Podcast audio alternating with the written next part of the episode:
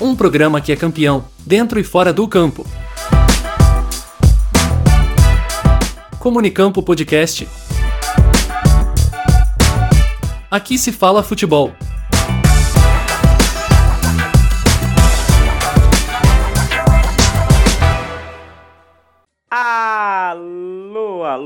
Ouvinte do Comunicampo. Eu sou o Nicolas Killing. Um bom dia, uma boa tarde, uma boa noite para você. Este é o Comunicampo Podcast aqui nos estúdios toda segunda-feira. Comigo no programa de hoje está o excelentíssimo Klaus Simões. Klaus Simões, se apresente-se. E também eu queria saber já de você que jogos você viu long, ao longo desses dias, nessa uma semana que tivemos inúmeros jogos importantes. Vamos lá, Nicolas Killing, para todos os ouvintes aí do Comunicampo Podcast. É, estive enlouquecido na última quarta-feira com o West Ham vencendo a UEFA Conference League, sendo aí o time superior novamente é, num grande cenário inglês um time que volta a figurar grandiosamente, então estive enlouquecido nessa partida com o título agraciado Blowing Bubbles, né? Como diz o hino aí do West. Acompanhei também, é claro, a final da Champions League. Quem não acompanhou, né?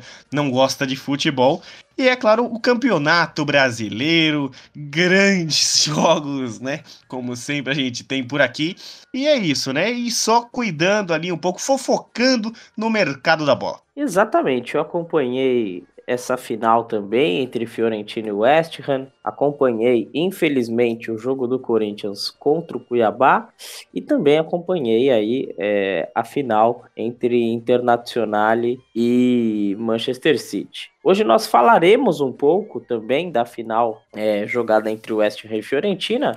Então vamos às pautas de hoje, Cláudio Simões. Falaremos para nossos ouvintes, primeiramente, do Mundial Sub-20. O Uruguai, o Uruguai campeão da competição, com trazendo aí 12 títulos para a América do Sul, bateu a Itália, a Europa tem 10 títulos, bateu a Itália na final por 1 a 0, um gol ali perto do final e falaremos também da seleção brasileira que caiu para o time de Israel nas quartas de final. Então, será que foi um fracasso? O Ramon Menezes tem que assumir interinamente a seleção brasileira? Como que vai funcionar essa questão e como que está também o nosso trabalho de base? Logo depois falaremos do Manchester City campeão, um pouco do jogo dessa final, um pouco dessa história, a Inter que foi super valente, se o Guardiola é o melhor treinador do mundo e trazendo um pouco para as outras competições, analisar, analisaremos os três times italianos que chegaram às finais aí de Conference, Champions e Europa League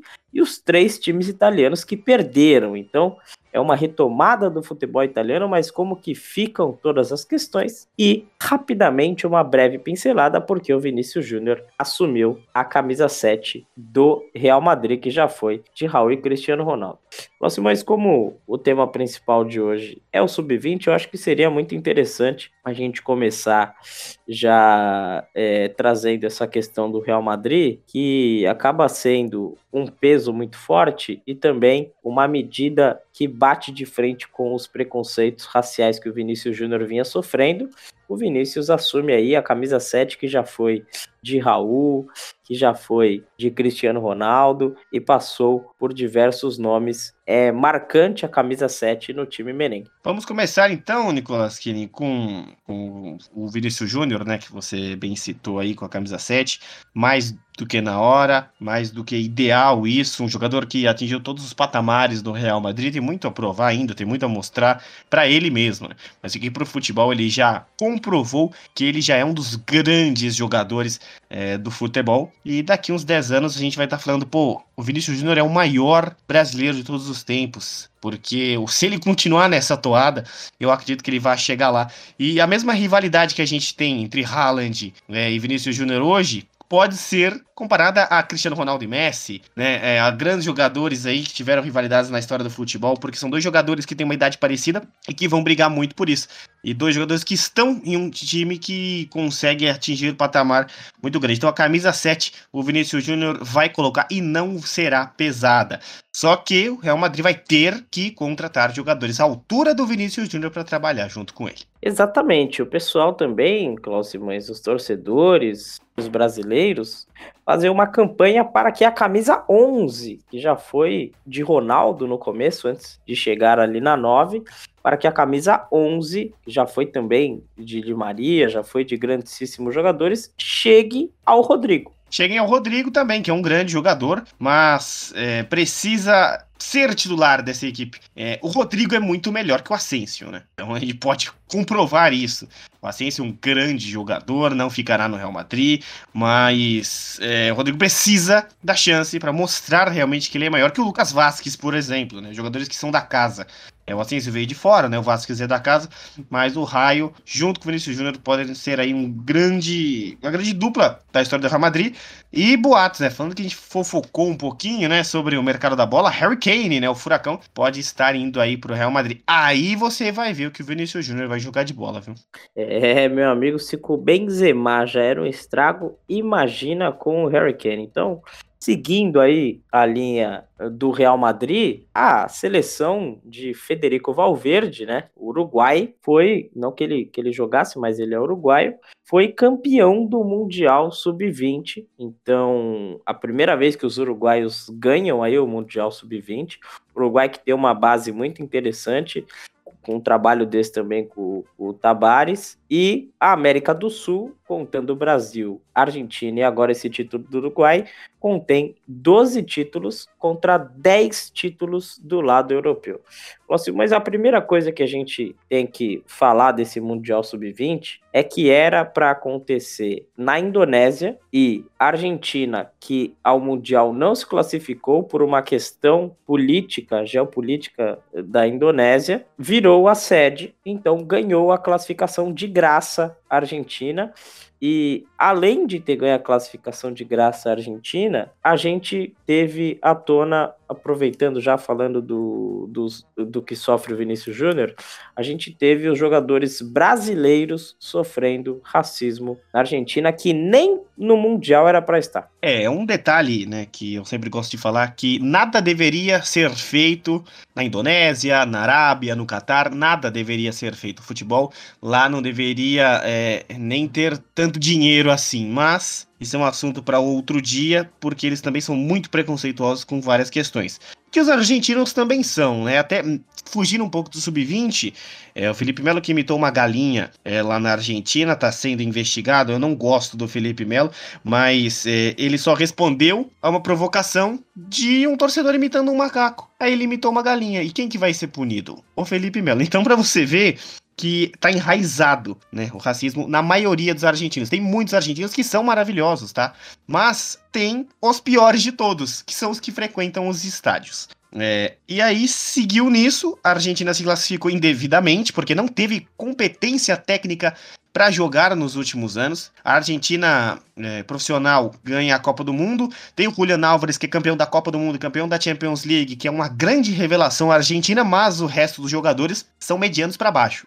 Contrapartida disso, tem ali os seus focos e o seu maior rival, que é o Uruguai, em questão territorial, questão política também, Nicolas Klein, ser campeão na Argentina, é, isso foi um grande destaque. Foi um, um grandíssimo destaque. Então, agora eu vou deixar espaço para o senhor fazer suas perguntas, porque eu tenho pontuações também até para a seleção italiana. Exatamente, Clóvis É justamente por aí que a gente começa, né? Falando especificamente do grupo do Brasil. O Brasil estava no grupo D, vamos lembrar, é, situar aqui a, a, relação do Brasil. O Brasil, nas eliminatórias para o Mundial Sub-20, ficou em primeiro, disparadamente. Logo depois veio o Equador, depois veio o Uruguai e a Colômbia. A Argentina ficou de fora, não foi nem um pouco bem, inclusive o técnico era o Mascherano, e aí ganhou essa classificação. Então, tinha Brasil, Itália, Nigéria e a República Dominicana. O Brasil passou com seis pontos, a Itália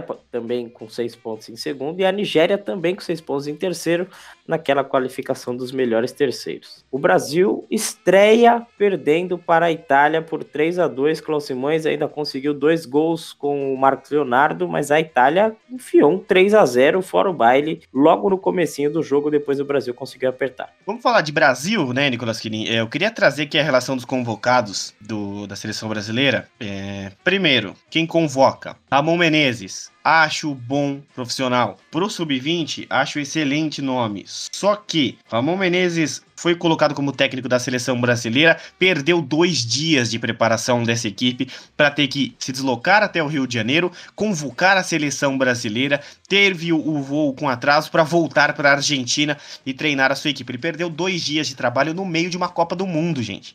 Ah, é sub-20, mas é uma Copa do Mundo. É simplesmente uma Copa do Mundo. Não é é uma brincadeira, não é um torneio amistoso, não é um Mundial de 51 que nunca existiu, é uma Copa do Mundo. Então, é, a seleção brasileira não tem é, dirigentes profissionais, são todos do amadores para baixo, que eles não conseguiriam nem fazer um time de várzea é, conseguir jogar uma Copa. Eles não devem saber o que é uma Copa Kaiser, porque eles não entendem de futebol. É o coronelismo que reina na seleção brasileira. E aí você tira o cara e tá lá treinando a seleção da Copa do Mundo porque você não tem competência de contratar um técnico. Então são mais de 150 dias sem um profissional. E aí você faz o que? Prejudica a seleção brasileira. Mikael, do Atlético Paranaense, Kaique, do Palmeiras e o Cauã Santos, do Flamengo, são os goleiros. É, o Mikael do Atlético Paranaense muito mal, tá? Muito mal. Ele foi bem em alguns jogos, mas na Copa do Mundo ele foi mal. Arthur do América Mineiro, André Dominique do Bahia e Kaique Bruno do Cruzeiro. Um grande erro convocar apenas três laterais. Zagueiros, o excelentíssimo Robert Renan do Zenit, o Jean Pedroso, bom zagueiro do Coritiba, mas quem jogou o Douglas Mendes, que joga em um time da Áustria. Meio-campistas, o Andrei Santos e o Marlon Gomes do Vasco. O Andrei eh, tá achando que já é um dos maiores jogadores do futebol. Ele acha que já é, é o Xabi Alonso, ele acha que é um grande jogador, um grande volante, que ele tá jogando no Real Madrid já, um jogador que precisa baixar a marra, tirar um pouquinho, abaixar a bolinha dele, porque nem pontuação suficiente para ele jogar na Europa ele tinha. Então ele precisa ali baixar um pouquinho a bola. Foi o pior jogador da Copa do Mundo Sub-20. O Ronald do Grêmio tem muito potencial. Matheus Martins, que está no Watford, vai ser um grande jogador. E o Sávio do PSV tem muito a mostrar ainda. O Marquinhos do Norwich, médio. O Giovani do Corinthians quase não jogou. O Marcos Leonardo dispensa elogios. O Giovani do Palmeiras é uma joia. Uma joia. Esse jogador é incrível. Matheus Nascimento do Botafogo, bom jogador. O Kevin do Palmeiras. E o Biro, que foi meia, só que teve que jogar como atacante jogador do Corinthians aí, excelente jogador, porque o Pedrinho, o Corinthians não autorizou, né, a ida dele. Fora que o Hendrick também não foi autorizado a ida, e mais uns cinco jogadores, se eu não me engano, quatro ou cinco ali não foram autorizados. É, então, quando você não autoriza os jogadores a irem para uma Copa do Mundo Sub-20, porque você precisa desses jogadores no seu elenco, também mostra um pouco da incompetência desse time. E aí, quando perde de 3 a 0 para a Itália, Nicolas Kelly, eu já sabia que tudo ia desandar aí. Itália é essa que chegou na final e que está sendo a revolução do futebol italiano. Esses jogadores aí vão ganhar a Eurocopa, vão chegar em final de Copa do Mundo ainda, só aguardar mais uns anos. É, então o que acontece é isso, né? A seleção brasileira é, começou, né, tomando um 3 a 0 depois conseguiu dois gols com o Marcos Leonardo. E eu queria saber um pouco mais, Klaus, da sua opinião sobre esse fator dos clubes. Você acha certo o clube ter um poder de escolha de não de permitir um jogador ser convocado? Isso não só para o sub-20, por exemplo, o Santos precisava ir muito do Marcos Leonardo durante esse percurso, mas liberou o principal atacante que o Santos tem para a Copa do Mundo Sub-20. Enquanto o Corinthians, na fase que tá, o garoto, o, o Pedro, é, com todo respeito ao garoto que pode se tornar um grande profissional, não faz diferença alguma no time. E manteve o Pedro e liberou o Guilherme Biro. Qual que é essa lógica de escolha dos clubes ou não existe nada, nenhuma lógica? É, existe zero lógica, né, Nicolas? Não tem lógica nenhuma. Até porque o Pedro não entrou em nenhuma partida enquanto o Brasil disputava o Sub-20, tá? Ele entrou em dois jogos após a eliminação. O Santos foi eliminado da Copa do Brasil e o Marcos Leonardo poderia ter feito a diferença porque foi para os pênaltis e o jogador que erra o pênalti, que é o Bruno Mezenga, é o reserva do Marcos Leonardo. Então você vê que o Santos foi muito prejudicado tem a ida do Marcos Leonardo e eu acho que os times não deveriam ter o poder de escolha no, numa Copa do Mundo. Claro que se for uma questão de amistoso, eu acho que amistoso é uma das piores coisas que existe. Não deve te, realmente, o time tem uma decisão, se o sub-20 daquele time tem uma decisão, não importa qual seja, não deve liberar se for para amistoso. Mas se for um torneio preparatório, se for uma Copa do Mundo, aí não deveria ter poder de escolha. Convocou, tem que ir. Só não vai se tiver machucado. Mas essa questão de escolher se o jogador vai ou não, e muitos nem usaram, né? Muitos nem usaram. O Hendrick entrou em três jogos. O Hendrick foi titular no clássico e faz o gol que tira de vez, né? A, a ideia do São Paulo tentar alguma coisa. Mas é depois da eliminação. O Biro vai ser titular do Corinthians depois da eliminação, porque ele nunca tinha começado um jogo como titular.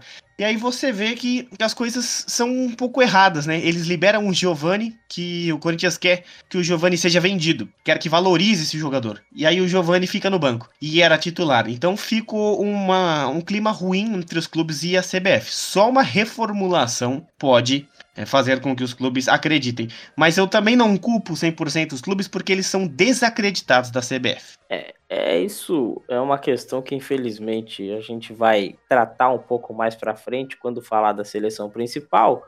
Mas aí logo depois dessa fase de grupos, o Brasil enfrentou a Tunísia, fez 4 a 1 e nas quartas de final, Klaus Simões perdeu para Israel por 3 a 2 Inclusive, Israel perdeu dois pênaltis na prorrogação. Deu pane geral na seleção brasileira, com falha do goleiro Mikael, falha da zaga. E o time de Israel, que por sinal não é uma seleção tão forte é, no, na seleção profissional, se assim podemos dizer, claro que esses jogadores são profissionais, mas tem uma base muito boa, uma formação de jogadores muito boa, a seleção de Israel surpreendendo nesse Mundial Sub-20. Então, Nicolas Cini, é aquilo. As pessoas assistem a Copa do Mundo de 4 em 4 anos e sempre tem algo novo, né? Sempre tem algo mágico, que é a Argélia, que é aquela Coreia de 2002, que hoje tem o som, que hoje tem todo mundo, é, que conseguiu criar uma base por causa daquele time. Tem um Japão que vai muito bem numa Copa, tem o Marrocos, que todo mundo torceu para o Marrocos ser o grande campeão esse ano. Tem o Egito do Salah, que conquistou aí é, grandes jogos e não conseguiu ir para a última Copa, mas na anterior, lá na Rússia, foi, aí teve todo o problema com o Salah na final lá da Champions League, mas sempre tem uma geração diferente que a gente não entende das Copas do Mundo. Falar, mas por que, que essa seleção é tão boa? Por que, que eles são os azarões, as zebras? E muito disso é culpa da imprensa que não assiste jogos, não assiste uma Copa do Mundo Sub-20 é, vê jogadores de Israel e fala: Nossa, é, olha aí, uma surpresa. Não é uma surpresa. A base de Israel é muito boa. A seleção principal é horrível, mas a base é boa. O que, que pode acontecer? Daqui dois anos, esses jogadores de Israel classificarem Israel para a Copa, agora que tem mais clubes, né? Por que não? E esses jogadores, a maioria dos jogadores ali de Israel, eles jogam na Ásia, só que em times grandes da Ásia, outros jogam é, na África, tem dois ou três, e a maioria joga em grandes bases de clubes da Europa, né? Uns jogam na Juventus, outro ali joga no Chelsea. Então você vê que eles já têm aquela cultura de cada clube grande e eles vão montando uma, uma raiz sólida para a próxima Copa do Mundo. Então, quando uma seleção que nem a de Marrocos chega tão longe numa Copa do Mundo, a gente não entende, é por isso, porque eles foram bem na base. E é assistindo uma Copa do Mundo sub-20, assistindo um torneio sul-americano sub-17, que você entende a importância desses jogadores para a construção do futebol no futuro. Então Israel é, é muito isso. Só que Israel é tão diferente assim? Não é. Ele é bom, mas ele não é raridade. É, é um time bem organizado, que tem um bom técnico e muita vontade. Futebol é isso, é muita vontade tem muita garra, e é o que o Brasil não teve. O Brasil vacilou, perdeu para ele mesmo, principalmente perdeu para ele mesmo, porque é muito estrelismo de alguns jogadores e outros que não são tão famosos assim que ficam incomodados, até que chega a esse ponto de perder aí para a seleção de Israel, mas é um grande aprendizado e mostra que se você ainda não está preparado, você não consegue chegar longe. E foi isso que aconteceu com a seleção brasileira. É, grandes jogadores saem daí. Ó, o Haaland saiu de uma Copa do Mundo do Sub-20, jogando na Noruega. Era o Odegaard no seu último ano e o Haaland estava lá como um jovem com 16, 17 anos. Ninguém entendia por que, que o Haaland estava jogando ali, um garotinho, filho de um jogador de futebol. E aí ele vai e detona. É quase um artilheiro da última Copa do Mundo Sub-20. Aí você começa a se questionar. Aí o Leipzig viu e contratou. Depois ele vai para o Borussia Dortmund e olha aí onde ele está campeão da Champions League. Então é numa Copa do Mundo Sub-20 que você começa a lapidar os grandes jogadores do futuro. E é necessário assistir esses campeonatos para que você consiga entender quando uma seleção chega longe. E se Israel do nada chega numas quartas de final da Copa do Mundo, é, não da próxima, mas da de 2030, a gente já sabe de onde que veio. Exatamente. E outra surpresa muito grata foi a Coreia. É, aí na semifinal, o Uruguai bateu Israel por 1 a 0 a Itália bateu a Coreia por 2 a 1 Na disputa de terceiro lugar, Israel fez 3 a 1 na Coreia, um time muito bom da Coreia também. E logo depois, na final, o Uruguai bateu a Itália por 1 a 0 é, Vale a gente lembrar que houveram alguns fracassos, né? É, a seleção da França foi um grande fracasso, não conseguiu avançar de fase. A seleção do Equador acabou caindo depois, sem qualidade. A seleção do Japão, que a gente é, viu em Olimpíadas, viu em diversos jogos, inclusive fizemos jogo, jogo muito bom do Japão na, nas Olimpíadas contra a Espanha, acabou ficando fora com apenas três pontos, estava no grupo de Israel. E a gente, eu acho que junto do Brasil cair nas quartas para Israel e a França, que caiu na fase de grupos, no, num grupo que o Gamão passou em primeiro contra a Coreia, eu acho que foram aí as grandes quedas que a gente pode analisar. Cláudio Simões, foi um fracasso a seleção sub-20 ter caído nas quartas de final? Ou não seria campeã se chegasse na final? Não foi um fracasso porque já era esperado devido à organização é, externa né, da seleção brasileira. E a gente consegue entender o que aconteceu depois, né, quando o técnico tem que sair ali. E aí fica sem comando, fica sem organização, os jogadores começam a se sentir é, que não são importantes e perdem a cabeça, perdem é, a competição. Então não foi um fracasso, porque já era esperado. Então a gente nunca acreditou nessa seleção brasileira, apesar de tantos craques que tinham, tantos bons jogadores que, que tinham naquele elenco, mas era meio que esperado que o Brasil não venceria. Eu tinha muito essa sensação que o Brasil ia poderia chegar longe, mas que perderia até se chegasse na final. Era um time muito diferente. Mas fracasso mesmo a gente pode não colocar.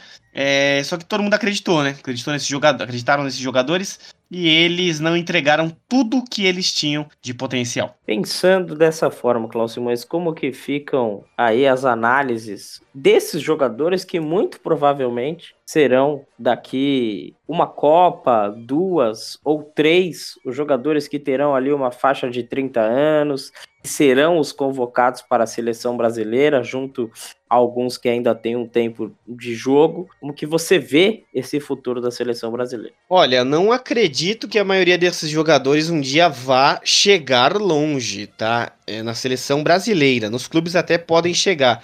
Porque muitos jogadores já passaram por seleções de base, tá aí o Alex, que é o maior exemplo de toda a história é, da seleção de base. O Crack Neto também, que chegou a disputar, ficou com a medalha de prata, né, na, nas Olimpíadas e nunca jogou a Copa do Mundo. O Alex também nunca jogou uma Copa do Mundo. O Fábio nunca jogou uma Copa do Mundo e foi o goleiro campeão é, de Copa do Mundo Sub-20. Sabe, o goleiro Vitor, que na época do Paulista de Jundiaí chegou na seleção brasileira Sub-20. E você vai vendo grandes jogadores que nunca jogaram uma Copa do Mundo. E, ou que nunca foram titulares numa Copa do Mundo, ficaram na reserva. O Cássio já te, é, ganhou a Copa do Mundo Sub-20, mas ele não foi o goleiro titular da seleção brasileira. Então você pode entender que né, quem está melhor no momento, mas quem é ali um amigo de um treinador, quem é um, alguma coisa, né, de um ou outro ali, fica muito nisso. Mas esses jogadores eu não acredito que eles possam estar todos ali, não. Acredito no Robert Renan, vai ser um grande zagueiro do, do futebol, é um bom jogador, é um jogador que, que decide jogos como zagueiro, é consistente, é firme, vai estar num grande clube na Europa e acredito que estará na próxima Copa do Mundo. E ele é muito melhor que aquele Banes, um jogador lá é, que foi convocado na seleção brasileira. É bom jogador Ibanez? É, mas o Robert Renan é melhor que ele. Põe o Robert Renan, titular da Roma, que ele coloca o Ibanez no, no banco. Então, tem jogadores aí. De goleiro, o Brasil não tá tão bem assim. N goleiros falham muito. Talvez o goleiro do Palmeiras, reserva, né, da Copa do Mundo, seja melhor que o titular, seja melhor que o Mikael. Precisa lapidar esses jogadores. Só que aí eu te pergunto, Nicolas Kini, como que eles serão lapidados se após o sub-20 eles ficam abandonados? Eles não têm mais uma, um preparo, porque não existe sub-23 na seleção brasileira, né? Mas será que não era o momento de lapidar esses jogadores antes deles estarem numa eliminatórias, numa Copa do Mundo, ir montando seleções alternativas com esses jogadores? Ou disputar as eliminatórias com esses jogadores, deixar as grandes estrelas se encaixando com eles?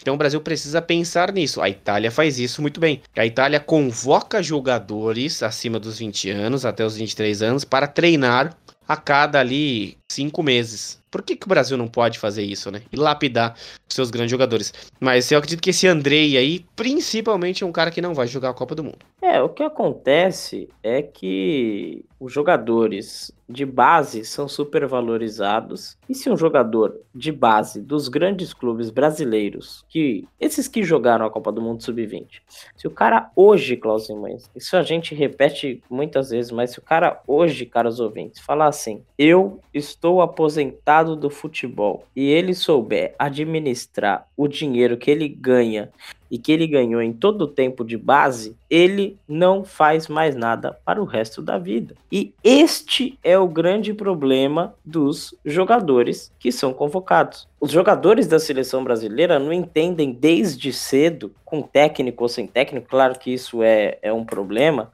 mas não entendem desde cedo o que é representar a seleção brasileira. Ah, mas é o Mundial Sub-20. Não interessa. É a seleção brasileira. A seleção brasileira ela tem que impor medo em todas as competições que ela jogar. Se o Brasil for jogar futebol de botão, tem que colocar medo. Se o Brasil for jogar tênis de mesa, tem que colocar medo, porque está representando a seleção brasileira. E o jogador, ele perde esse amor à camisa. Ele perde essa vontade. E é justamente por isso que as, os nossos sub-20, sub-17, os nossos celeiros, as nossas criações, quando chegam em cima, falham, como o Brasil falhou contra a Croácia. Então, os clubes não têm esse tipo de cuidado. E todo, todos esses meios, né, todas essas coisas que permeiam a chegada de um jogador de base até o profissional, faz com que ele esqueça um pouco do que é jogar futebol, do que é ter um amor, do que é gostar propriamente do clube, do querer jogar, do querer estar ali, pelo lado do dinheiro. E isso acontece e faz com que o Brasil passe por esse tipo de situação. Agora, Klaus Simões, daremos a mais um assunto. Só uma consideração. Pode falar. O senhor disse é, a questão do medo. E quando o Brasil jogou com a Tchecoslováquia, antes da final, o Brasil faz 4x1 na Copa de 70. É, o Adamek, o camisa 10 da, Tchecoslová da Tchecoslováquia, disse que, é, quando perguntaram para ele, ah, mas o Pelé é um grande problema? Ele falou, não, Pelé não é nenhum problema. O problema é o Brasil inteiro. Se vocês olhassem para os outros jogadores do Brasil em conjunto, dá muito mais medo do que o Pelé sozinho. E é isso que é verdade. A camisa do Brasil, quando tava naqueles caras, todo mundo tremia. É, isso, é, é, é isso que falta. Enquanto isso não for retomado, com afinco, com cuidado, com querer demonstrar isso, querer demonstrar o futebol brasileiro, nós continuaremos falhando. E não é pouco, não. Falharemos aí por uns 50 anos no mínimo. Eu eu acho que a gente não vai ver o Brasil campeão do mundo. Eu acho, viu, Clóvis que nós não iremos ver o Brasil campeão do mundo. Pode ser que nossos netos, nossos filhos vejam, mas nós não iremos ver. Mas como a gente sabe, o comentarista pode ser que na próxima Copa o Brasil ganhe. E aí, falando um pouco do Ramon, Cláudio, mas ele que assumiu a seleção brasileira contra o bom time do Marrocos e acabou perdendo o amistoso, fez uma seleção ali sem alguns medalhões, testando algumas peças, mas o Jorge Jesus adiou um acerto com a Arábia. Ele gosta de mandar aquelas indiretas, mandou indireta para o Flamengo, agora está mandando indireta para a seleção brasileira. E ao que tudo indica, a seleção brasileira vai ficar perdurando e segurando essa vaga, porque o Ancelotti não diz que não, mas também não diz que sim. Cláudio Simões está parecendo música. Olha, o Ancelotti não será o técnico da seleção brasileira, tá? Quem tá iludido aí pode parar, quem tá pensando desista, não será o técnico. É, o Jorge Jesus seria uma boa pedida para a seleção brasileira, viu? Porque ao contrário do outro português que todo mundo quer na seleção brasileira, eu queria inclusive, mas é, vamos ter um episódio especial falando só deste cidadão chamado Abel Ferreira. É, o Jorge Jesus ele é mais contido, ele é um pouco mais humano, sabe? Ele não vai ofender ninguém, né? ele não vai, no primeiro momento, ele vai vestir a camisa da seleção brasileira, mesmo sendo português. Ele não vai sair ofendendo, brigando, agredindo, roubando celular, nada disso. Ele vai ser contido na beira do gramado e é muito observador. O que ele fez com aquele Flamengo de 2019 é pura observação. Ele é um fracasso na Europa? Ele é um fracasso. Ele é pífio na Europa. Ele ganhou a Copa da Turquia por muita sorte, né? É, não ganhou os campeonatos onde jogou, só teve derrotas, derrotas horríveis, né? Não classificando nem para a fase de grupos da Champions League. Mas na seleção brasileira ele vai ser um grande técnico. Então eu prefiro o Jorge Jesus na seleção brasileira do que o Ancelotti que é italiano. A dificuldade da língua vai é, perdurar muito tempo ainda para o Ancelotti aprender português, tudo. O Jorge Jesus ele vai chegar, vai conversar com os caras, vai implantar ali é, uma filosofia dele e vai assistir os jogos. E acabou. Vai ter facilidade para ir para a Europa é, com os empresários de lá, com os olheiros de lá que ele conhece. Já conhece muitos jogadores aqui do Brasil, já tem familiaridade com o Brasil. Ele já enfrentou muitos times do Brasil. Então eu acho que o Jorge Jesus deve sim esperar, mas ele é um cara também que ele é, é estratégico, né? Ele adiou a ida dele para qualquer lugar só para ouvir a proposta. Ele joga com o mercado. E é um cara desse que talvez a seleção brasileira é, precise é um cara que trabalha com o mercado, é um cara que vai chegar lá e vai falar assim: ah, eu acho que eu vou convocar esse jogador. Aí chega lá, não convoca, convoca outro e faz uma surpresa. Então é o melhor nome para a seleção brasileira hoje. É, e Ancelotti, esquece, é, o italiano não vai é, chegar na seleção brasileira. É, é isso que a seleção brasileira acaba esperando, é isso que é, a gente acaba analisando e passaremos, Klaus Simões, para um outro assunto, que é o título do Manchester City. Eu queria que você falasse um pouco dessa primeira Champions que ganhou o Manchester City, de como você viu o jogo, de como você viu também a postura da Internacional e todas essas questões, porque foi um jogo que muita gente falou que foi bom, muita gente falou que foi ruim, meio parado, de poucas chances, mas é, não teve vida fácil o Manchester City nem jogou tão bem assim. Primeiro a gente tem que pontuar que era um time italiano, né? Jogando contra o Manchester City e uma defesa italiana que cadencia muito o jogo, que transforma o jogo numa batalha e que não teria vida fácil. Quem achou que o Manchester City ia chegar e golear, achou errado, né? porque né, não era um jogo para isso. Eu achei um jogo médio, não foi tão ruim assim, mas não foi um dos melhores jogos. Só que o Manchester City teve um trunfo que foi o Ederson, né? Que pegou tudo. A Inter poderia ter saído campeã se não fosse o Ederson no gol. É, o Haaland não jogou bem, o De Bruyne se machucou ainda no primeiro tempo, e isso tirou um pouco da confiança do Manchester City. E, e, quem sobrou no campo teve que jogar com muita raça e, claro, a cabeça do Guardiola ali foi importante.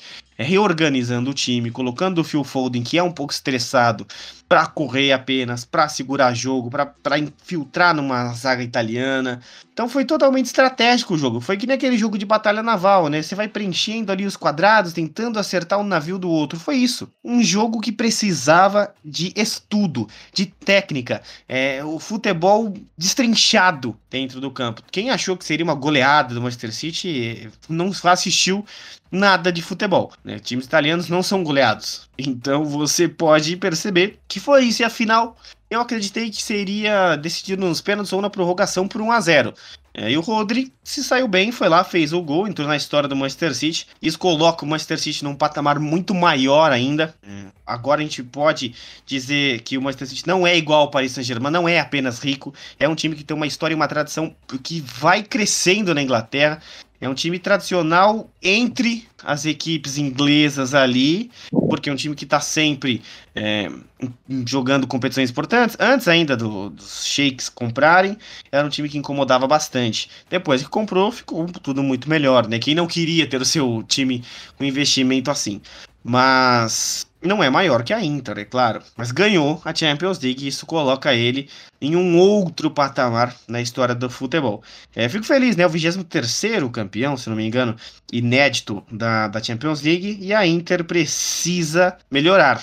Precisa melhorar e talvez trocar o técnico. Né? O Inzaghi não, não foi tão assim intenso na final como ele deveria ter sido. Simões Guardiola é o maior técnico do mundo? Ele já era, né, o maior técnico do mundo antes de começar a final. Só de levar o Manchester City àquele lugar ali e pelo que ele já fez no futebol, ele já era o maior, tá? E hoje a gente pode dizer que ele é sim o maior de todos os tempos. Ah, mas o Guardiola ganhou porque tinha o Messi. Ah, mas ganhou porque tinha tal jogador no Bayern de Munique. Cara, se ele não consegue ganhar com o Messi, ele não consegue ganhar com, com jogadores do Bayern daquela geração de ouro, é, ele não vai ganhar com o Gabigol, né?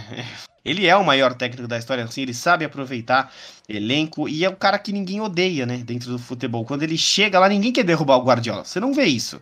Nossa, os caras querem derrubar o Guardiola. Todo mundo quer trabalhar com o Guardiola. Tem jogador que liga para ele perguntando se tem vaga no time. Então, ele é o melhor técnico de todos os tempos, sim. Ele é o cara que precisa de uma Copa do Mundo. Eu acho que o Guardiola falta isso para ele. Talvez se ele treinar a seleção espanhola, pode ser que aconteça, se ele não tirar o ano sabático que ele quer, ele não vai renovar agora. É, imagina se o Guardiola ganha a Copa do Mundo, pronto. Aí é busto, é estátua para ele. Ganhar, talvez com a Holanda, quem sabe, o Guardiola pode ganhar com uma seleção inédita. Eu não duvido de nada mais desse senhor. É, enquanto o Klaus Simões diz que o Guardiola é o melhor, eu digo, eu sou José Mourinho.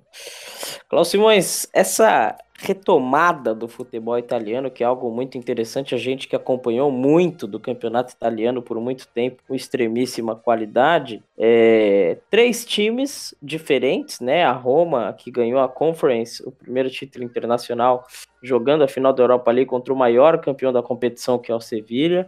A gente tem o time da Fiorentina contra o West Ham, ambos que tinham ganho né, títulos internacionais há muitos e muitos anos. E a Internacional com três títulos de Champions contra o fortíssimo time do Manchester City. Como que você vê essa retomada do futebol italiano para os holofotes e com três perdas, né? É difícil a gente ver um time italiano perdendo, principalmente com falha na zaga, né? O Paquetá achou um bom passe ali para o Bowen para decidir no finalzinho do jogo contra a Fiorentina, então uma falha na zaga da Fiorentina. A Roma teve uma fatalidade, perdeu nos pênaltis, mas acabou sendo um gol contra. E a Inter perdeu numa falha também, uma bola que acabou sobrando para o Rode. Então, como que você vê essa mudança também no futebol italiano? As três falhas, eu acho que podem ter uma razão, e as três são a mesma, que é o desespero pelo título, a vontade de ser campeão. De um lado, uma Roma, foi o primeiro jogo, né? Contra um Sevilha que era seis vezes campeão. Todo mundo sabia que o Sevilha era muito mais forte e estava muito mais envolvido com aquela competição, apesar de ter o Mourinho né, no banco. Então o Sevilha ainda estava um pouco balançado, que temos que ganhar do time do Mourinho. E falhas individuais acontecem pela ansiedade, pela vontade, a ânsia do título, né? E os três jogos foram marcados por isso. E acontece, isso acontece no futebol. É, é, normal que isso aconteça. Você, e mérito, claro, dos outros três que foram campeões. Mas os times italianos chegaram na final esse ano. Isso pode ser um aviso é, que na próxima vez eles podem estar ambos em uma final. Dois times italianos numa final de Champions League, dois times numa final de Conference, de Europa League. Por que não? É, a semifinal foi feita por um dos maiores clássicos do mundo, que é Inter e Milan. Poderiam estar na final os dois. O Milan e a Inter, eles têm investidores, né? E muito disso é que o campeonato italiano virou um algo diferente do que ele era. Antigamente o campeonato italiano era marcado por grandes jogos. Hoje o campeonato italiano é uma competição para chinês brincar de futebol, para brincar ali de treinador, brincar de manager, brincar de casinha. Italiano virou isso, né? Porque eles pegam o Milan, levam o Milan ao máximo, depois vendem. Pegam a Inter, contratam todo mundo, ganham, depois vende todo o elenco. E isso precisa parar de acontecer. Precisa ser fixo, né? Os times italianos precisam voltar. Eles estão voltando agora com as próprias pernas, né? Sendo finalistas. A Fiorentina perdeu por uma organização mesmo, né? De ter demitido o técnico no meio da competição e ainda assim os jogadores chegarem até a final. E o West Ham foi o merecedor, porque trabalhou bastante, né? Foi muito forte, foi campeão invicto da competição e agora vai lutar pela Europa League, que eu acredito que um italiano vai ganhar no ano que vem, até porque o Sevilha não tá. Só se o Sevilha cair na fase de grupos da Champions para ganhar o oitavo título. E já na final da Champions League, a Internazionale é, vacilou, mas parou no Ederson também. Tem um grande goleiro, a Inter tem que manter. Tem que manter o elenco, eu acho. E, e talvez trocar o Lautaro. O Dzeko também não tem mais espaço. Tem que renovar com o Lukaku, mas o Chelsea quer muito dinheiro. Tem que aproveitar. A Inter tem que curtir o mercado ali e montar um elenco mais forte. Porque se essa Inter melhora pro ano que vem, ela será a próxima campeã da Champions mesmo com o Real Madrid potente, mesmo com o Barcelona talvez fora, né, ou não na competição, tem que aproveitar que a Juventus não vai, os italianos têm chance. Então, o campeonato italiano, ele tá voltando a figurar aí ano que vem. Temos uma Napoli que quer conquistar um título inédito. Exatamente, o Napoli quer porque quer ganhar o título inédito e Klaus Simões encerramos aí é, o programa de hoje com uma última notícia aí, as suas considerações finais, mas o Internacional anunciou um dos maiores jogadores equatorianos, principalmente na fase é, de Copa do Mundo, um jogador internacional que fez muitos gols e o senhor conhece bem que é o Ener Valencia. Vai estrear, vai fazer gol no segundo jogo dele, vai machucar no terceiro e ficar seis meses fora. Esse é Klaus Simões das considerações finais. Bem, Nicolas Quilin, as considerações são que a temporada acabou. Agora vamos de brasilidades, né? Vamos com as danças dos técnicos, as contratações. Agora é a hora da verdade para os times. É, o Campeonato Brasileiro com tudo, Copa do Brasil, Libertadores, Sul-Americana. E lá no Comunicampo estaremos muito ativos, né? Vamos analisar aí os jogos. O senhor me perguntou lá no começo, agora eu tô até lembrando um jogo que assisti é, entre partes, que foi Alemanha e Ucrânia, né? A Alemanha vacilando bastante. Como essa seleção da Alemanha oscila, né? E muitos grandes vão cair como a Alemanha, e pequenas seleções aí vão surgir. Então essas são minhas considerações que assistam o futebol e principalmente vai um apelo aqui como consideração total é: não dá para o futebol feminino passar três horas da tarde numa segunda-feira uma decisão de campeonato brasileiro. Não dá. As jogadoras, a comissão técnica, as comentaristas esportivas, principalmente é, algumas aí que fazem um alarde danado e se calam diante dessa situação, porque a detentora de direitos é quem contrata ela. Então, assim, tá na hora das comentaristas abrirem a boca, né? Mas se elas não falam, eu falo que não dá para detentor de direito só transmitir na televisão aberta na fase final do campeonato. Tem que exibir, tem que colocar o futebol feminino na televisão. A Band fazia isso, aí foram lá e tiraram da Band, né? Aí agora acontece isso, mas não dá mais, tá? Como que você lota um estádio do futebol feminino numa decisão se o jogo é 3 horas da tarde numa segunda-feira? É, vamos começar a valorizar um pouco mais. Exatamente, aí falou o Cláudio Simões e você não se esqueça de ver as nossas redes sociais. Live Comunicampo no Instagram, então arroba Live Comunicampo e no YouTube o canal Comunicampo. Este é o Comunicampo Podcast do Comunicampo Studios e este foi mais um programa. Um programa que é campeão, dentro e fora do campo. Comunicampo Podcast. Aqui se fala futebol